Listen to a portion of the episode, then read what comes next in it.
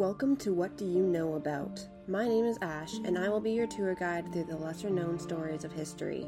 You can join us on your favorite podcast app or come have a conversation on our Instagram at WDKA Podcast. But first, hold on tight because we're about to go down a historical rabbit hole with today's episode. Want to get a chiseled look in the jawline? Sculpt and shape your jawline with added volume from Juvederm Volux XC. Juvederm Volux XC is an injectable gel specifically designed to be robust enough to improve moderate to severe loss of jawline definition. And it is the first and only hyaluronic acid filler approved for the jawline. Add volume to your jawline for a chiseled look with Juvederm Volux XC. For important safety information and to find a licensed specialist, visit juvederm.com.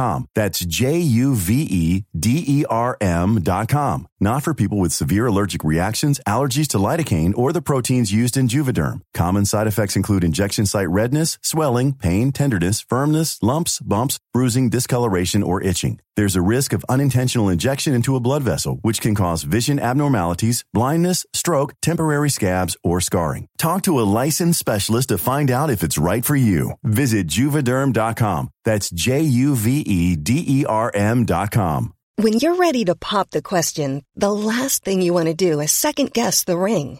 At Bluenile.com, you can design a one of a kind ring with the ease and convenience of shopping online. Choose your diamond and setting. When you find the one, you'll get it delivered right to your door. Go to Bluenile.com and use promo code LISTEN to get $50 off your purchase of $500 or more. That's code LISTEN at Bluenile.com for $50 off your purchase. Bluenile.com code LISTEN. Happy day of a new episode, everyone. Ash here, and I am super, super, super excited to get chatting with you all about one place with amazing history that I've been dying to visit for like ever. Literally, okay. this episode has been stewing my brain for a long time, and I can't contain it anymore. I have so many questions. Okay, so you've told me even less about this one than you usually do because you've been distracting me with other episodes. Yeah. So usually she's like, I'm talking about a person that's like connected to this that you don't know who it is. And I'm like, ah, who is it? But this time she's told me literally nothing. We're talking about a place? We're talking about a place. Ooh, okay. Well, and a person, but a place. okay, so I'm imagining somewhere in England or Scotland. Yep. Ah, I'm close. Okay. Yep. And for once in the length of time that we've all known each other, I can literally say that this is actually and truthfully a more wholesome episode. You're voluntarily coming up with a wholesome episode? Yeah.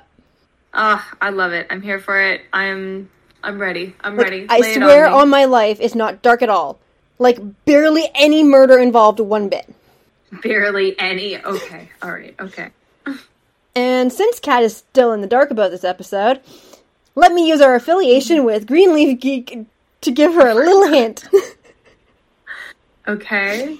So, while going through Leah's collection, I found a pair of dice that honestly looks perfect for today's topic. They are called We Get It, You're Goth, and have this gorgeous swirl of browns and greens and kind of like an orangey red, which just reminds me of the aesthetic of this interior of this historical place that we're going to be talking about. Okay, are we? T- okay, okay, wait. I'm literally going onto the website to look it up right now. Hang on, we get it. You're goth. Hang on, hang on. Are we talking about like a cathedral or a castle or something? Cause like, no. Okay, cause it's got a bit of glimmer and it makes me, and it was making me think of like, you know, gold like that. Okay. So the I, mm-hmm. the kind of goth black iridescent dice are just as good for this episode as well. And if any of you guys want to check out these dice or any of Leah's other products, please make sure to go to www.greenleafgeek.com slash WDYKA podcast or use our code WDYKA podcast at checkout for 10% off your orders. And if you do like this episode and you like the place that we're talking about, just grab these dice and you can feel like you're there. I'm so curious about like where you're taking us today then because like I'm trying to figure out like what that could possibly mean. well, to further prove my point, mm-hmm. no fair dues warning is needed this episode. What? I, like I swear, like the only warning that you all need is that I'm about to geek the hell right out. Like even more my norm like than I normally do on these episodes. I'm I'm i have so many questions. Are you feeling good? I'm like I'm doing fine. okay. You are all welcome and you've been fully warned. I don't know what to do. Like I don't know what to do with any of this information. So, Kat, yes. let's start off with a question that we've totally forgotten to ask for the majority of the episodes because we just get too ahead of ourselves and jump right into the stories. True. What do you know about Mr. Humphrey Chetham? Literally absolutely nothing. What? Who? Well, that is a relief because, as we know, one of my top five enjoyments is watching Kat learn things that she has absolutely no prior knowledge of. I feel like a game show host. This is great. okay. Yeah, no, I have absolutely no context for this. I have no idea who this is. But even if you did know about Humphrey already, I am still talking about one of my like absolute number one loves in the world. Sorry, Grant, but you knew what you stood when you married me, so there's nothing really being lost. Oh my gosh. So, my dear, dear friend Humphrey was born July 10th, 1580, in Crumpsall to Henry Chetham, a successful merchant of Manchester who lived in Crumpsall Hall, and Jane Okay. Rowe. In Why 16. is- What? Mm-hmm. Hmm? No, I was just like low key, like, why is this giving me like the Muffin Man backstory vibes? Like, I don't. He is not the Muffin Man. No, I know. I am not a. Mu- and muffins are not my number one love. Okay, fair, fair enough, fair enough. So in 1605, he moved to London with his brother George, where the brothers started trading textiles. Their main trade Okay. was in fustian, which was a strong fabric made of a mix of linen and cotton. Okay. The brothers were extremely successful in this trade, as they would buy the fabric for cheap in London and then sell it for a much higher price back home in the Manchester area. Okay. Humphrey sense. was now part of the upper class, having made a fortune and honed his business skills. So the only logical solution was to return home to Manchester and buy a pile of land. In 1620, he bought the 15th century manor house called Clayton Hall. So sense. Clayton Hall is now a museum, but it was built for the Clayton family. And then one of the daughters married a Byron, and the house went down through that family line, including Lord Byron, the famous poet, until Humphrey purchased the home. The Chetham Okay. family's line owned the home pretty much forevermore, with it starting to be rented out in the late 1800s until it was sold to the Manchester City Corporation in 1897. In 1628, Humphrey made another big home purchase and bought Turton Tower from William Orrell. Another medieval build, Turton Tower was first owned by the Lords of the Manor of Turton, so basically the barony of the 1200s. Okay. So, like, super fucking old building. Yeah. The Orrells inherited the property in 1420 and rebuilt parts of the property which were likely damaged in medieval combat, as the home was pretty much built for defense and held many tournaments during the medieval times. After Humphrey purchased the tower, it was passed down his line for quite a while, where they leased it to farmers until it was sold in a state of total disrepair in 1835 to James Kay.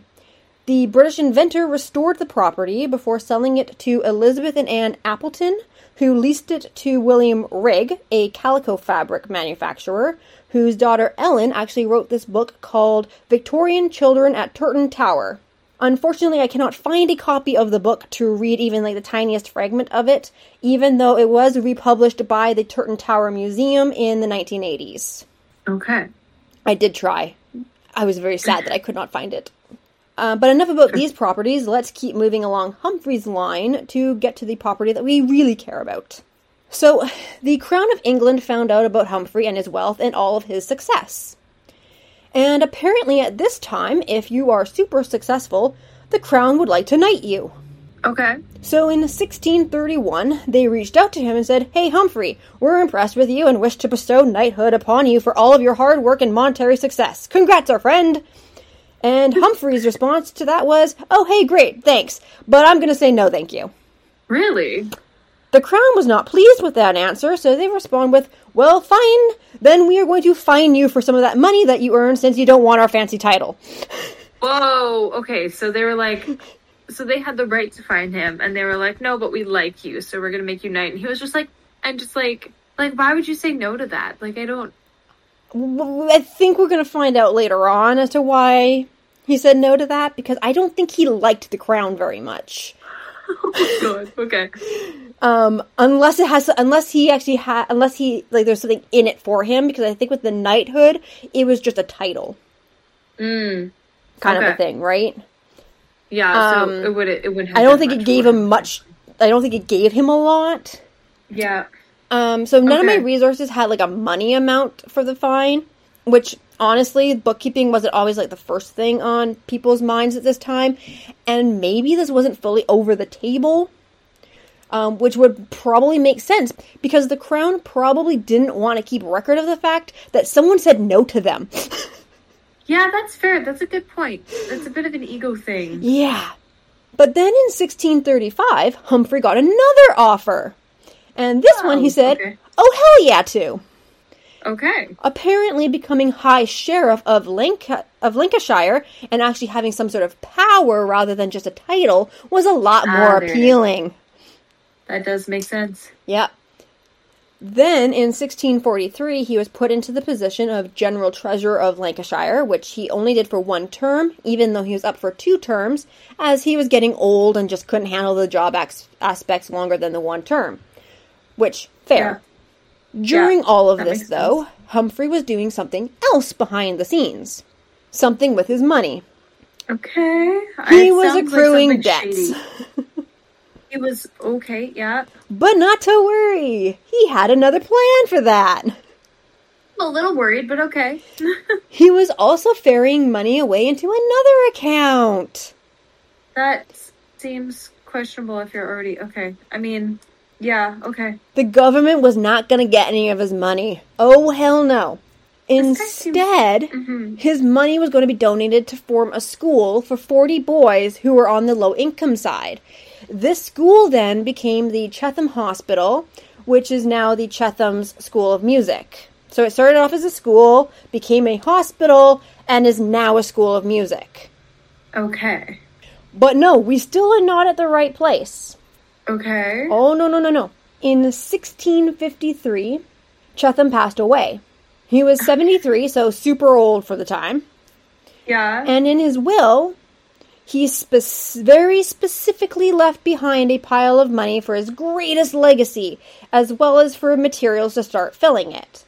So, With all the money that he doesn't want to give to the king. Exactly. So basically, I think at this time, if you if all of your money is like set aside for like a charity thing and stuff, then the crown cannot touch it. So basically, it's That like I have sense. all of these debts to the king. I do not you just- want him to have my money, so I'm going to put all I'm going to designate all of my money to like these charity things Yeah. that is good for the good of the greater people, and then they can't have my money.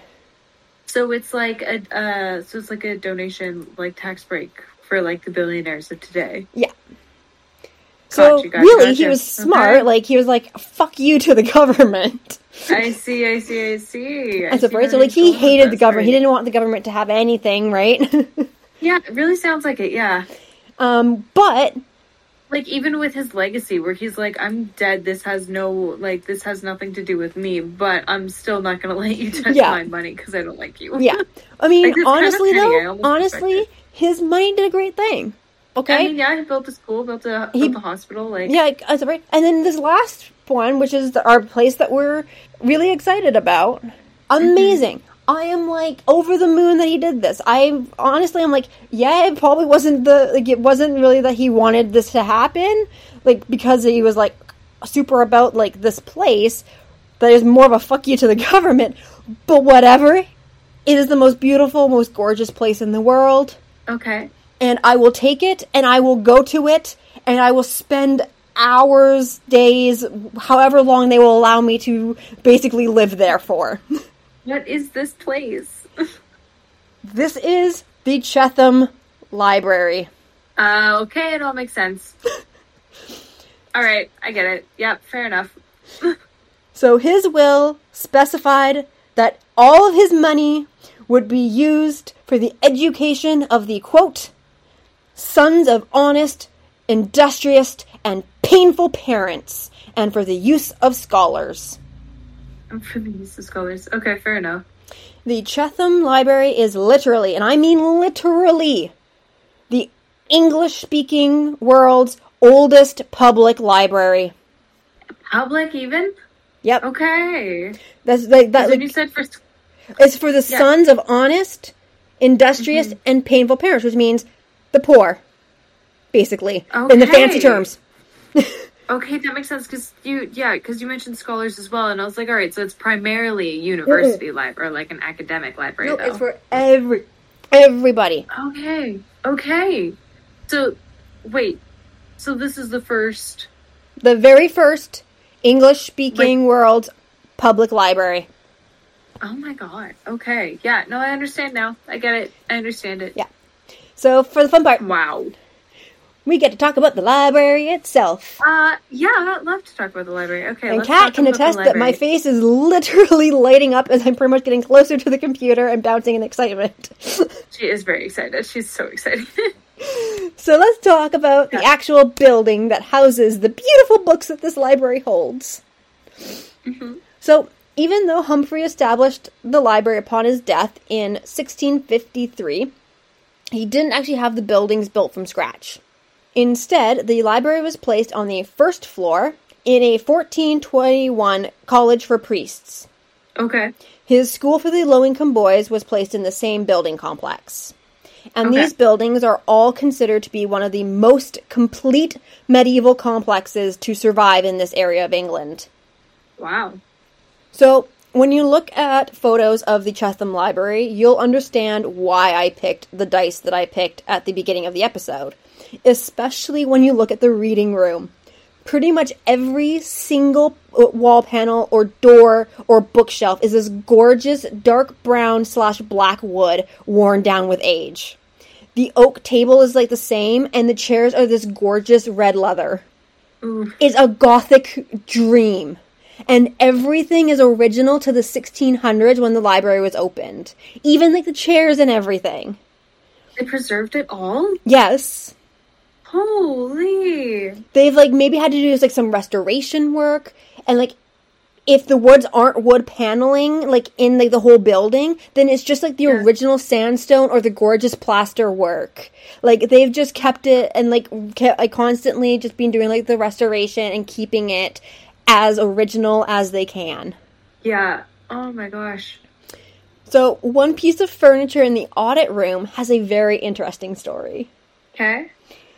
So, as I said before, like before this became a library, it was in a college for priests.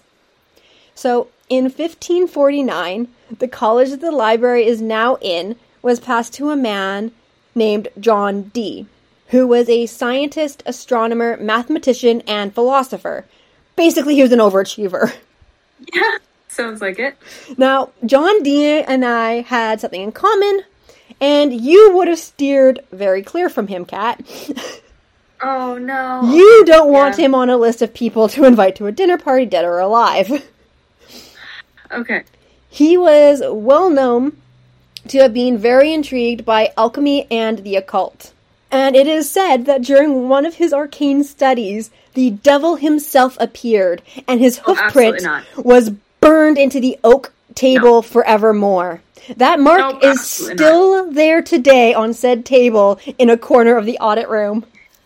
Listen. Listen. I don't care what actually happened in that room. I don't care.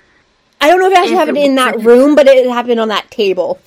No, I understand that. If I, I don't care. I don't care. Like, I mean, like in the room where it happened. You know what I mean? Like, I don't care if it wasn't actually the devil himself. I don't care what happened in that room. I want to be nowhere near it. I don't want anything to do with anything like that. Like that sound, whatever could possibly leave a burn mark like that. I would like to be nowhere near it. Thank you very much. Especially when the story starts with we were trying to do occulty shit. Like, no, no, absolutely not. I'm out. I'm out. I'm tapping out. I'm going home. I'm making myself a nice hot bath. I'm making myself a nice warm cup of tea, and y'all can fight off the devil himself by yourselves because I'm not sticking around for this. This is why I don't fuck with this shit, dude. Well, if the devil's footprint doesn't convince you that this is the best library ever, It really does. It makes me want to run away. let me give you the best fact ever about the library's physical build. Mm-hmm. The majority of the doors have holes in them. Or On purpose. Nice round holes, about three inches off the ground. Why?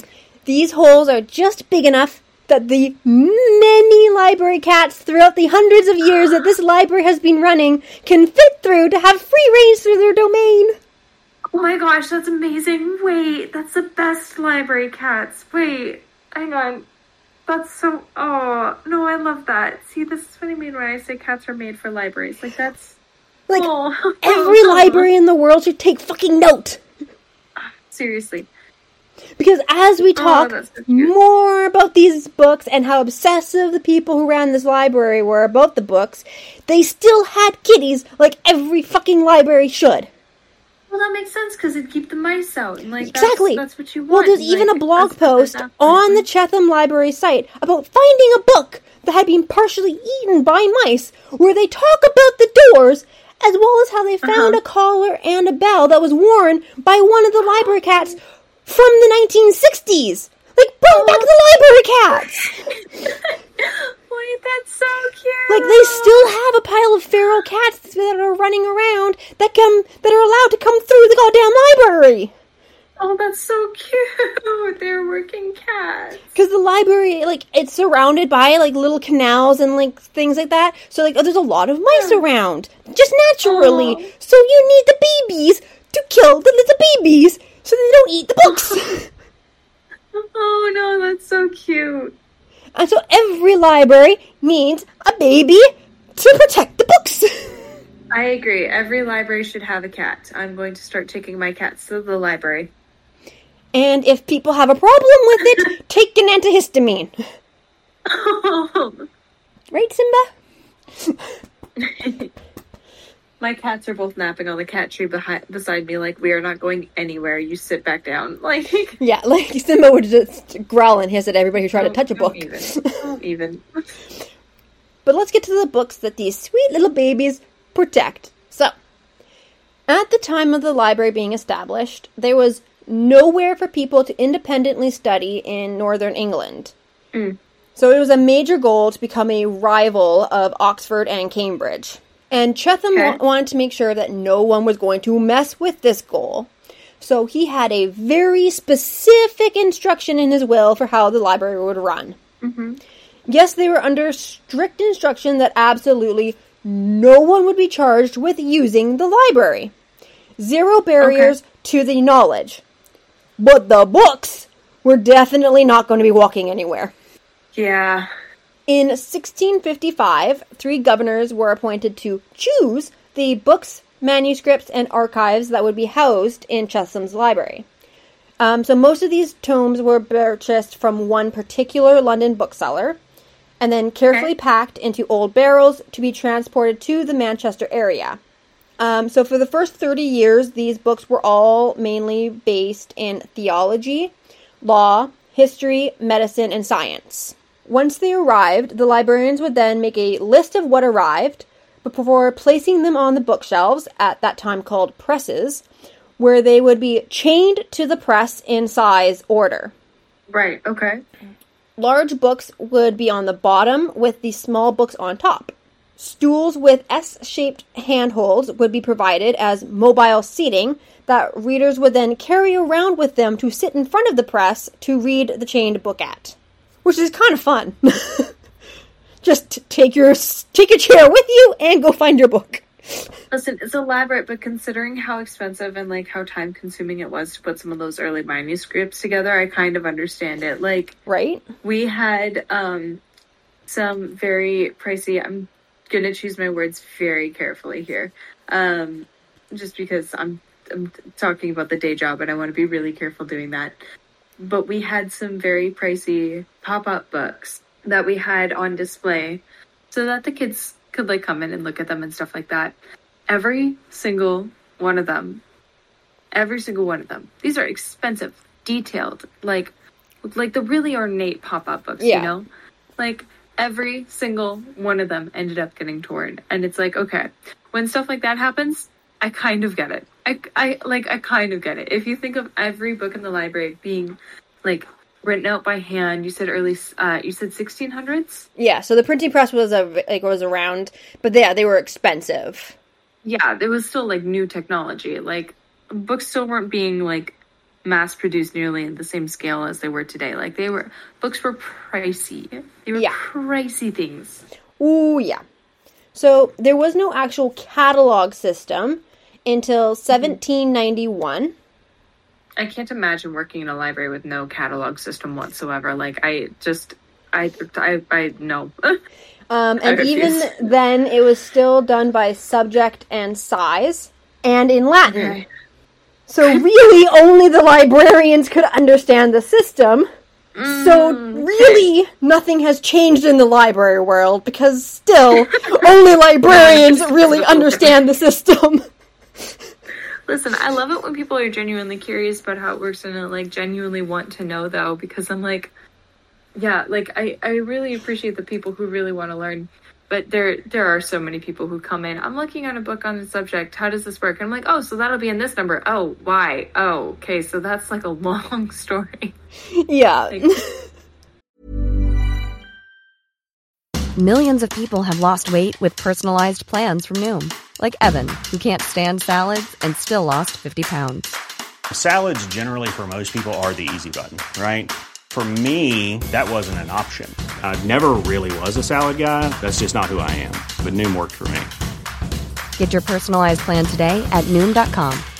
Real Noom user compensated to provide their story. In four weeks, the typical Noom user can expect to lose one to two pounds per week. Individual results may vary.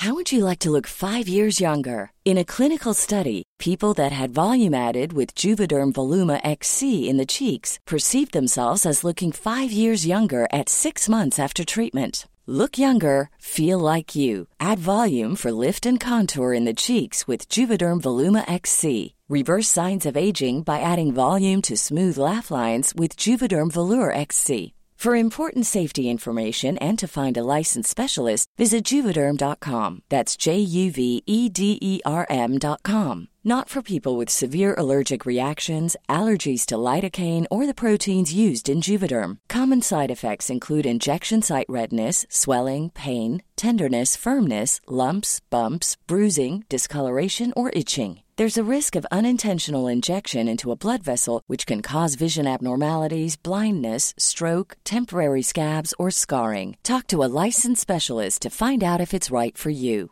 This is Paige, the co-host of Giggly Squad, and I want to tell you about a company that I've been loving, Olive and June. Olive and June gives you everything that you need for a salon quality manicure in one box. And if you break it down, it really comes out to $2 a manicure, which is absolutely insane. It's also so easy to get salon worthy nails at home with Olive and June. The difference between how your nails used to look when you did them yourself and now with the Mani system is a complete game changer. The best thing about Olive and June too is it's a quick dry. Dries in about one minute, lasts for five days, and full coverage in up to one to two coats. Visit oliveandjune.com slash perfectmanny20 for 20% off your first system. That's oliveandjune.com slash perfectmanny20 for 20% off your first system. If you're looking for plump lips that last, you need to know about Juvederm lip fillers. With Juvederm Volbella XC and Juvederm Ultra XC, your lip look, whether it's subtle or bold, can last up to one full year with optimal treatment and no additional maintenance. Find a licensed specialist and see if it's right for you at juvederm.com today. That's J U V E D E R M.com. Add fullness to lips in adults over 21 with Juvederm Volbella XC or Juvederm Ultra XC. Do not use if you have severe allergies or a history of severe allergic reactions, or if you're you're allergic to lidocaine or the proteins used in Juvederm. Tell your doctor if you have a history of scarring or taking medicines that decrease the body's immune response or that can prolong bleeding. Common side effects include injection site redness, swelling, pain, tenderness, firmness, lumps, bumps, bruising, discoloration, or itching. As with all fillers, there's a rare risk of unintentional injection into a blood vessel, which can cause vision abnormalities, blindness, stroke, temporary scabs, or scarring. For full important safety information, visit juvederm.com. Well, and like you know, there's multiple like, it, different It takes some explaining. and like you have the Dewey Decimal System, but then use other Mm. cataloging systems still other than the Dewey Decimal System. Yeah, Dewey Decimal is Like the it's most not the only American public system that we have to deal with as librarians. So No. sometimes even librarians don't understand the system. Yeah, I mean, there's there's a few particularly common ones, but like I uh, listen, listen. In a past job, which I'm pretty sure I can talk about, at, like now that it's a past job, I worked in a university library, and uh, in North America, this is going to be library facts that no one cares about but us. But like in North America, um, the two most common uh, library cataloging systems are Dewey Decimal and Library of Congress. Why is it called Library of Congress? Well, literally because it was the American Library of Congress's own cataloging system that they came up with for their library specifically. And then when people were like, hey, we don't really like the Dewey system anymore, there's got to be something better, they just kind of took it and acted like it should apply to everybody's system, which doesn't necessarily actually make sense depending on the size of your library because it's almost too specific. Yep. Dewey Decimal is great if you're not getting like into like very like super specific like very like detailed information. It's it's a great overview of like generally any topic. But like if you're getting into like the really like niche conversations, which university libraries are often more likely to do. Um, for example, if you have like a medical library and every single book is a medical book in the Dewey's Decimal System, they'd all be within this is I'm I'm just rambling about like I should shut up. But like basically it doesn't matter. The the point is like it's much more specific than Dewey is and I don't I don't have to explain how all that works right now. But like I just like how some libraries have just completely done away with any system oh like that, like Yeah. of like the number system, and they're just like, Yeah. here's the subject, here's like the general like subjects in that subject, like cooking, Yeah. vegan cooking, gluten free cooking. It's in alphabetical order. Here you go. We're going to Yeah. remove the barriers of numbers and shit. Here I is understand. the layman's d- person's brain. like like sorting it like a bookstore more like uh, more like a bookstore than a yeah, library kind and of thing. right? Like, kind of- here you go. I kind of understand that. Just go find is- your book. Yeah, no, it's like the Library of Congress system. Like I worked in a li- I worked in a university library that used it, and it is so nonsensical to me. I like I went to university to learn this shit. yeah. I went to school for this. And I still don't know that I could totally understand. Like, like a Dewey Decimal System is easy. I have that. I have that shit memorized. To be entirely honest, like I use it on the day to day. It's very handy information to just have at the front of my brain. Library of Congress is so, like, like they they use they use letters, but then also they use numbers, but then they use cutters, and that's a whole other thing where they're using letter or numbers instead of letters because reasons, I guess. And like it's so just like complicated, like it's so overly complicated. Well, and like your next letters, challenge- they have like the o- general overview of like which subject you're talking about. Law law is K. I don't know why. Like it's like alphabetical, but then the uh, letters that it, are assigned have nothing to do with what the subject actually is. Like none of it makes any sense, and it's so like Your next challenge then? so much. Your next challenge then makes- is to do it in Latin. I can't imagine. I can't imagine. Library of Congress practically is Latin to me. Like I, I don't. I, I hate it so much. I have strong opinions on this. Ben can attest to this. I have ranted about this subject before, especially while I was in school trying to learn it. Like, I have ranted about this before. I will rant about it again. I need to shut up right now because no one else cares about this but me. But like, it's dumb and I hate it. Well, by the That's all. 18th century, the book population started to outgrow the system. and so the shelves were changed, and so was the system. Mm-hmm. Chaining the books sense. was also changed, with gates being put into place instead, and a reading room being put into action. Books would then be brought out by the librarian to the reading room and then returned by the librarian to the presses. The shelves still have traces of the hinges and plates for the chains, and the reading room process is still in use at the library for those who are using the library and not there on a tour. Wow. Which completely and utterly makes friggin' sense, and I am here Because for it. old manuscripts. Because they're all freaking old. And beautiful. Yeah. So there are still chained books, however, in the library. This is because Chetham also had the idea of parish libraries, where all the books would be chained to their own two story presses. There were to be five libraries total, but one library never got finished. The purpose Okay. was to buy godly English books for the edification of the common people. So the library for Gorton, which was the first to be completed at 51 works, and the Turton Library are the only two to survive. Not too shocked about the Turton one since he owned Turton Tower. Yeah, Um. As I said before, one was never finished, um, but then one was dispersed in 1830, with most of the books going to various secondhand bookstores. And the other was partially found in a chained library given to the Bolton School by James Lever in 1694, instead of going to the Bolton Parish Library as intended. Okay. In 1984, the Gorton chained library was given to the Chetham Library as a loan and then fully purchased in 2001 with the help of a lottery grant.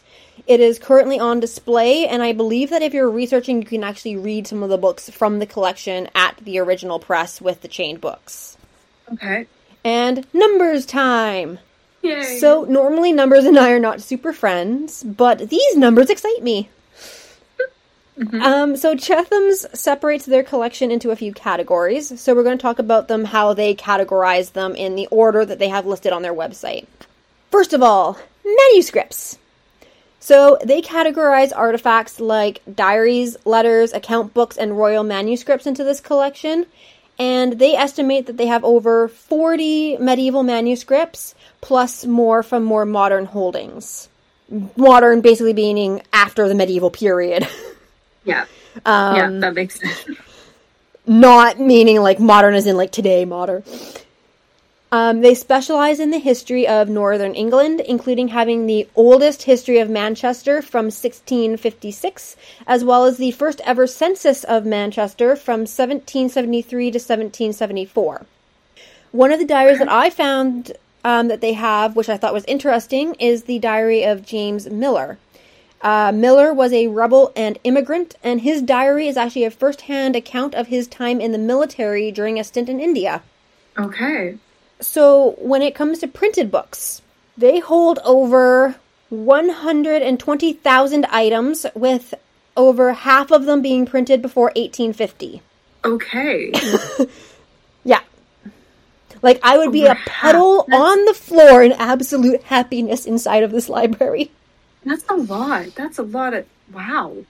especially when most of the books that were purchased at the time were bought second hand. Whoa. So this Really? means that they have amazing stories behind them in general. Yeah, that the books like themselves have a story of how they got there. Yeah. Yeah. One example that the Chetham website gives is that their version of Plato was Ben Jonson's personal friggin' copy.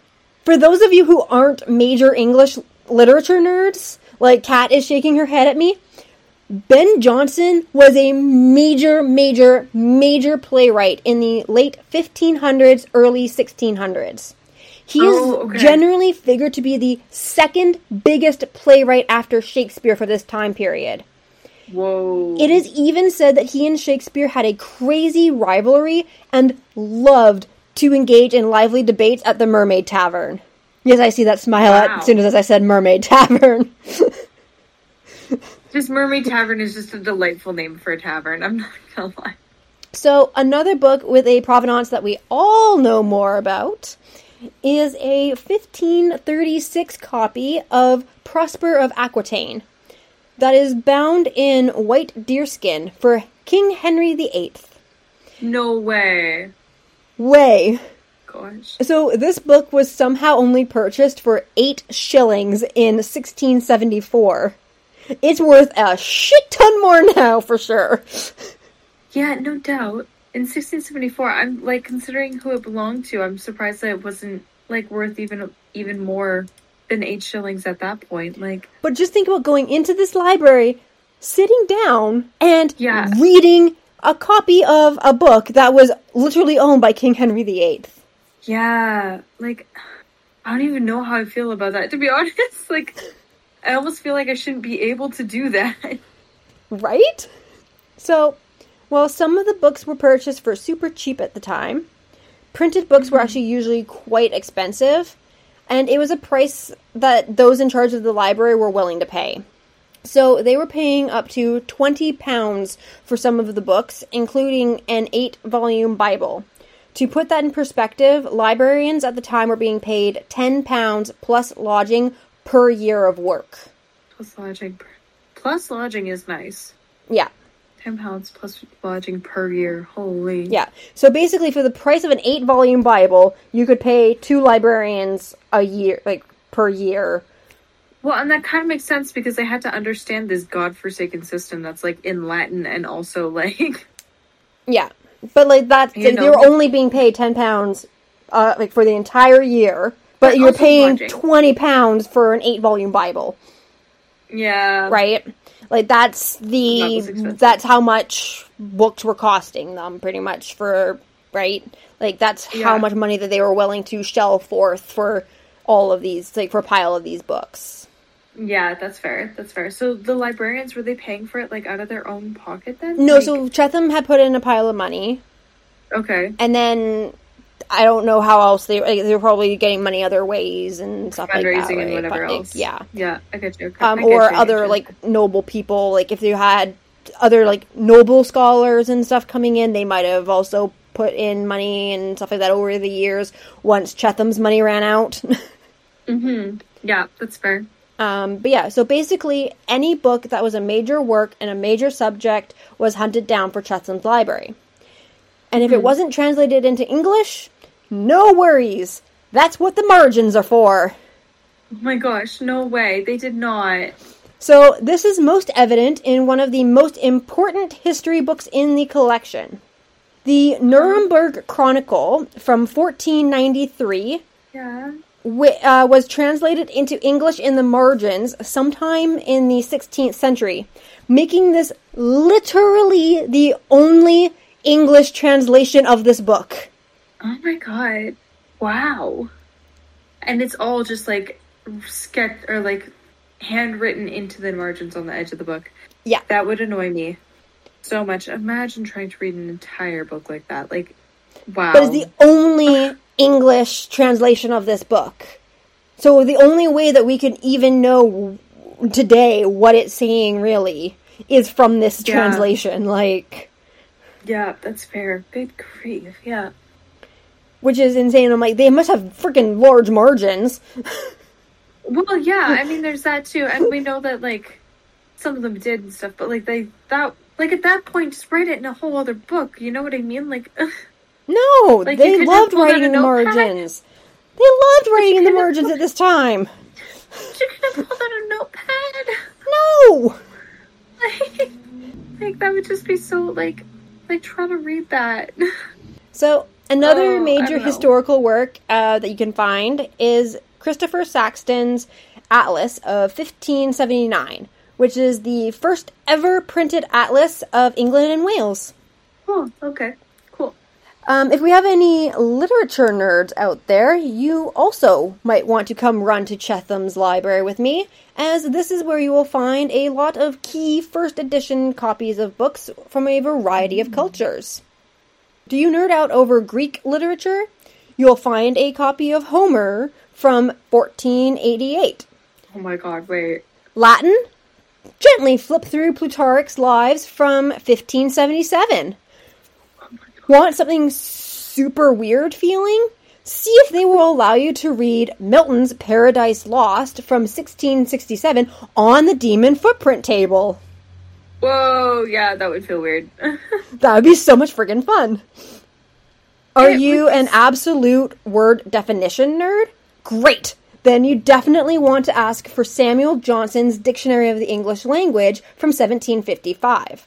While doing my notes, I decided to literally randomly find a word from his dictionary, and the one that I got was super picked towards my usual self. Periosteum. All the bones are covered with a very sensible membrane called the periosteum. Out of curiosity, I did another click of the random word button and I got dislim. So either the majority of this dictionary is morbid or it just knows me really well. oh my gosh. If you also want to check out Samuel Johnson's dictionary like online, I have the link in the show notes. But you can also just do the random word button and see what it says for you. So the last that, that cat- does actually kind of sound like fun. It actually is kind of fun. so the last category that they have for their collection is called Documents of Everyday Life. This is their collection of ephemera, which includes book plates, postcards, theater programs, trade cards, etc. Many of these were given to them by Shakespeare historian James Orchard Halliwell Phillipps in 1852 all 3,100 plus artifacts that he gave them. Yeah. Is that enough, do you think? So I found one of his items, which is a song that I'm going to send over to Kat because she is the one in the friendship who actually sang, though I'm only expecting her to read it out loud and not actually sing it because I think you're going to really enjoy this one. oh yeah, no, I can't read like I think you I can. can't cite I can't cite read notes. Oh, a C song set. Hang on. Let me open in browser so I can see it better. Hang on, hang on, hang on, hang on, hang on. Yeah, no, I, I definitely cannot sight read. I'm not that skilled of a musician. I am. No, but I figured you could at um, least. That you might like to read it out loud because it is definitely catered towards you. This does make me want to pull out my keyboard and kind of like just plunk it out a little bit though. it's a sea song set by Mr. Bedford Aldrich. Gear up, my brave hearts, cheer up, my brave hearts. Uh, what though the winds cross, hang on, cross though the seas, cross of the seas? It's got some weird capitalization going on here. Hang on. Yeah, it's old. It's from 1729. Gear up, my brave hearts, cheer up, my brave hearts. What though the winds cross though the seas do dee? uh, no, do delight our frigate to toss, though Neptune and Boreas together agree to rowl, toss and tumble us, to row, toss and tumble us. There's like a riff there, so it goes like. That's not how it goes. That's not even a little bit, but like, you know what I mean. Toss and tumble us about in the sea. The one minute the skies we do vaults, and what's for the next in deep graves. We're tall, we're we're salt seas, salt seas. The note is crossing over the letters as well. That's causing problems for me. I know, right? It's like the the note should not be covering the lyrics. Who? Why? Why would you do this? Why would you do this to me? Uh, in deep graves, where salt seas do rowl, or yet despair, not bold Boreas. Uh, bold Boreas shall blow out his blast, and the wind and the sea, and the wind and the sea will be kind to all. Oh, will be kind to at last will be kind to at last. And then it's got another verse. Kind zephyrs shall gently, yeah, kind zephyrs shall gently those mountains allay and beat down those waves which obstructed our way. Then Neptune, whole, uh, whose frowns, then Neptune, whose frowns in his rage cured the ocean, shall return with a smile and smooth all its motions. That's cheesy as hell, but okay. um, while neatly our keel does divide the salt seas, and sweetly we steer to the harbor of ease, where thanks we'll return in a jolly full bowl, all safety to those whom the ocean does roll. Okay, I like it. I like it. Right? I do want to hear what it's supposed to like sound like tune wise. Well, if you figure it out, then we can maybe put it up on our Instagram. Then at some point we can maybe put it up on our Instagram page. listen, listen. I, I sing by ear, and I taught myself how to play guitar in like high school. Like that's this is all I know. Like I'm not I'm not a musician really. I just I'm I'm just an admir an admirer. But actually, you know what though? I do have um I do have a friend who is very very good at playing the piano, and if I sent her this, she probably could play it. Yeah. So send it to her, and then we can put it up on our Instagram and actually like hear what it would have been. Yeah, I'll be like, hey, I've got the weirdest request for you. Do it, and then we can put it up on the Instagram, and then everybody can find out what the song would have been from 1729. all right, all right, bet. All right. So now that we've had that cheerful sea song, See, Shanti. the last bit of information that I want to give about Chetham's library is this. Remember that libraries are places to share knowledge. It doesn't matter what type of knowledge. We can't be gatekeepers. Mm. Chetham, especially, was never a gatekeeper of knowledge. No membership was ever needed, and it has stayed that way.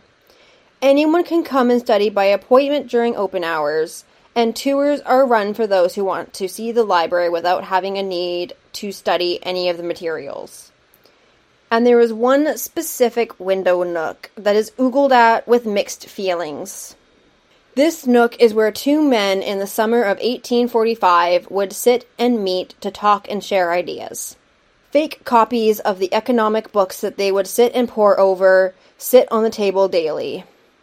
A certain group of people now consider this library and this nook in general as a very important historical site. That is because these two men sat at this nook and basically wrote their famous book together that changed history and society forever. Which two men and which book are we talking about? This is exactly where Karl Marx and Frederick Engels came up with the idea for the Communist Manifesto. Whoa. In this library? In this exact little nook. Holy. That's a, I was gonna say, like, that's a bold claim saying that that's like, that two guys talking changes the world, but no, like, literally, like, Like, that's, quite literally. that has some major, like, yeah. Whoa. Okay. Like libraries and, and, and knowledge can change the world for the good and Yeah. for the worst. Yeah. But no matter what, that it's just a place to go and share knowledge. Like you can't gatekeep. no, libraries are a neutral ground. Like, It's a neutral ground. Like anybody can come. It's like you can't blame the library. You can't blame the librarians. Yeah, yeah. Wow. Okay. Yeah, I mean, obviously, it's not like the information is out there. Yeah. Libraries are a means of making sure everybody has access to that information, right? Like, libraries are a means of, of trying to even the playing field when it comes to who knows what and who has access to what education and who has access to what information. Like, that's specifically public libraries. That's what they're for the the knowledge the gaining of the knowledge is the neutral act it's what you do with the knowledge afterwards that can be good or bad Yeah. but the the gaining the gaining and the curating of the knowledge is just a lot more yeah wow I mean, like, we still have the Communist Manifesto. We still have Mein Kampf, like, in publication. oh totally And totally you it's can find perfectly fine. for free as an ebook like Well, and so the same thing with, like, the Communist Manifesto, right? Like, they're still circulating in libraries and things like that because it's still perfectly fine resource because it's also a way to understand how these events happened, what was going Yeah, on in those people's brains, right? Like, why Yeah, they like, did these did things. Like, how did we get to this point? Like, if we just exactly. completely ignored it, then it's possible to happen again, well i mean it's possible to happen again no matter what. regardless i would i would i would Like, no matter what, it's possible to happen again. But like, if but like, if we just ignore it, it's even more Yeah. possible to happen because we're just completely and utterly oblivious to why. yeah no one's doing anything about it and it's like just kind of sticking your head in the sand Yeah, yeah but no, no, this nook is now like you can't mm-hmm. actually go and like sit and study in this nook. It's basically just like a little exhibit Right. almost, just stuff, right? Like because it's so like everybody want like a pile of people want to go see it as to like where Marx and Engels sat. Mm-hmm. So it's kind of and stuff, right? So they just have like the fake copies of these books that just sit out and stuff, right? Because it's like, take okay, yeah, like this is part of our history Yeah. Like this exists as well. Yep. and stuff, right? Like we're not gonna hide it. Yeah. That's fair. But yeah. So yeah, that is the history and legacy of Chetham's library. And I will try to remember to post some photos and share some reels that I've seen about the library mm-hmm. on our Instagram page because holy crap, it is just gorgeous and absolutely everything. Especially the kitty doors. Yeah. Yeah. Well, because otherwise, like, if you're gonna have kitties in the library, they need access to everything. Yeah, Everyone knows, like, cats hate closed doors. they They need all the absolutely hate to Be it. open. So just cut a hole right? in all your doors. Yeah. No, I'm sure my landlord would love that. So yeah, if you have a chance, like I am planning, go for a tour at least. Luckily enough, I can easily find a reason to need to study something from the library. so whenever my husband and I go to England to visit his family, I will be booking an appointment to use the reading room or the audit room and actually have my hands on some of these historical artifacts. and Grant can just go find something else to do. Although I'm pretty sure he would probably Okay. also find something that he wants to look at. I'm certain he'd find something he'd find interesting there. Like, Oh yeah, like he also loves like ancient literature and stuff like that, so he would probably find some stuff too. yeah. Yeah, he'd find something. And he would also probably be there to watch to make sure I didn't like try to steal anything. Just knowing me, that he'd be like, "Do It not sounds- try to bring home any of these items." It sounds like they've got everything locked down pretty tight, but and he would also be there to make sure that I actually left the building. well, that part's true. That part's true for sure. So yeah, we're off to get cozy with some more modern good books, daydreaming that we are inside of a beautiful library like this one. Uh-huh. But in the meantime, we will see you guys all on the weird side of history. See you next time. Bye. Hi, this is Craig Robinson from Ways to Win, and support for this podcast comes from Invesco QQQ, the official ETF of the NCAA. Invesco QQQ is proud to sponsor this episode, and even prouder to provide access to innovation for the last 25 years. Basketball has had innovations over the years too. We're seeing the game played in new ways every day. Learn more at Invesco.com slash QQQ. Let's rethink possibility. Invesco Distributors, Inc. How would you like to look five years younger? In a clinical study, people that had volume added with Juvederm Voluma XC in the cheeks perceived themselves as looking five years younger at six months after treatment. Look younger, feel like you. Add volume for lift and contour in the cheeks with Juvederm Voluma XC. Reverse signs of aging by adding volume to smooth laugh lines with Juvederm Vollure XC. For important safety information and to find a licensed specialist, visit juvederm.com. That's J U V E D E R M.com. Not for people with severe allergic reactions, allergies to lidocaine, or the proteins used in Juvederm. Common side effects include injection site redness, swelling, pain, tenderness, firmness, lumps, bumps, bruising, discoloration, or itching. There's a risk of unintentional injection into a blood vessel, which can cause vision abnormalities, blindness, stroke, temporary scabs, or scarring. Talk to a licensed specialist to find out if it's right for you. Planning for your next trip?